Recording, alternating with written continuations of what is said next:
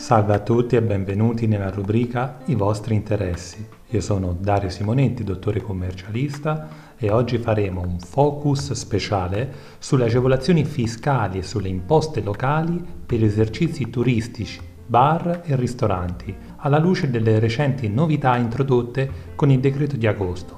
Partiamo subito con l'IMU. Ricordo che in una puntata dello scorso giugno avevamo già parlato dell'abolizione della prima rata IMU in favore ad esempio di alberghi, case e appartamenti per vacanze, agriturismi, affittacamere, a condizione però che i proprietari fossero gestori delle relative attività esercitati negli immobili in questione. Ecco, un'interessante novità di questo decreto di agosto riguarda proprio l'estensione di questa esenzione anche per la seconda rata IMU, la cui scadenza era prevista per il prossimo dicembre. Azzeramento quindi per tutto il 2020 dell'imposta IMU per strutture ricettive quali alberghi e ostelli, villaggi turistici, case e appartamenti per vacanze, agriturismi, colonie, affittacamere, campeggi, residence e stabilimenti balneari o termali. Ma non finisce qui. Il nuovo decreto continua stabilendo che non è dovuta la seconda rata anche per immobili dedicati a eventi fieristici o manifestazioni, spettacoli cinematografici, teatri e sale per concerti, spettacoli e discoteche, sale da ballo, nightclub e simili.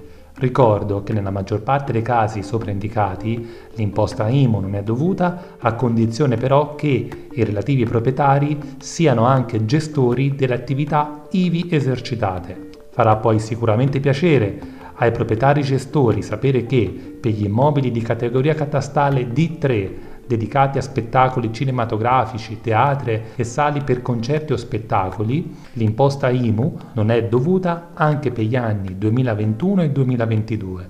Quest'ultima disposizione è comunque subordinata all'autorizzazione della Commissione europea.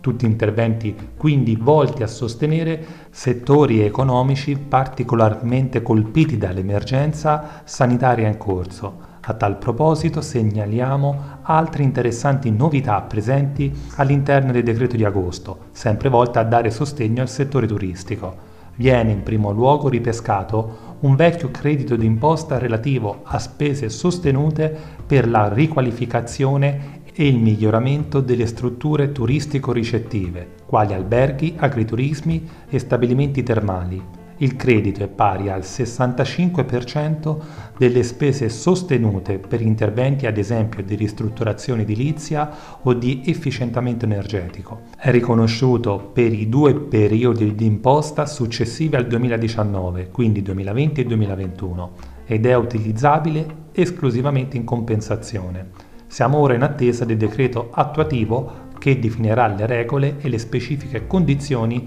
per accedere a questo interessante beneficio. Un'altra agevolazione che tocca anche le strutture turistico-ricettive, ma non solo, riguarda i crediti d'imposta sulle locazioni di immobili ad uso non abitativo. Di questo credito ne avevamo già parlato in alcune precedenti puntate. Vale la pena ricordare che si tratta di un credito d'imposta pari al 60% del canone di locazione riconosciuto a fronte di una sensibile riduzione del fatturato nei mesi colpiti dalla crisi Covid.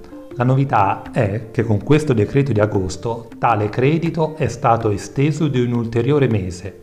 Il credito, infatti, è commisurato alle locazioni pagate in riferimento a ciascuno dei mesi di marzo, aprile, maggio e ora anche giugno 2020. Per le strutture ricettive con attività solo stagionale si prende a riferimento i mesi di aprile, maggio, giugno e grazie all'ultimo decreto anche luglio 2020.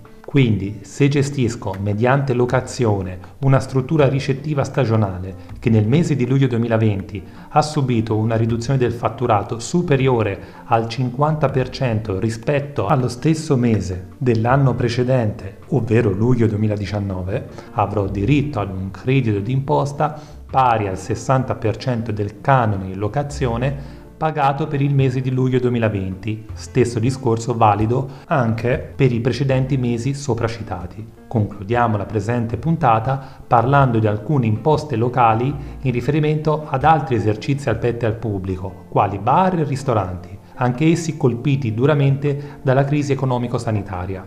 Fino a fine anno bar e ristoranti sono esentati dal pagamento del canone e dalla tassa dell'occupazione del suolo pubblico, ad esempio con tavoli e sedie. Non sono infatti dovuti il canone COSAP e la tassa TOSAP.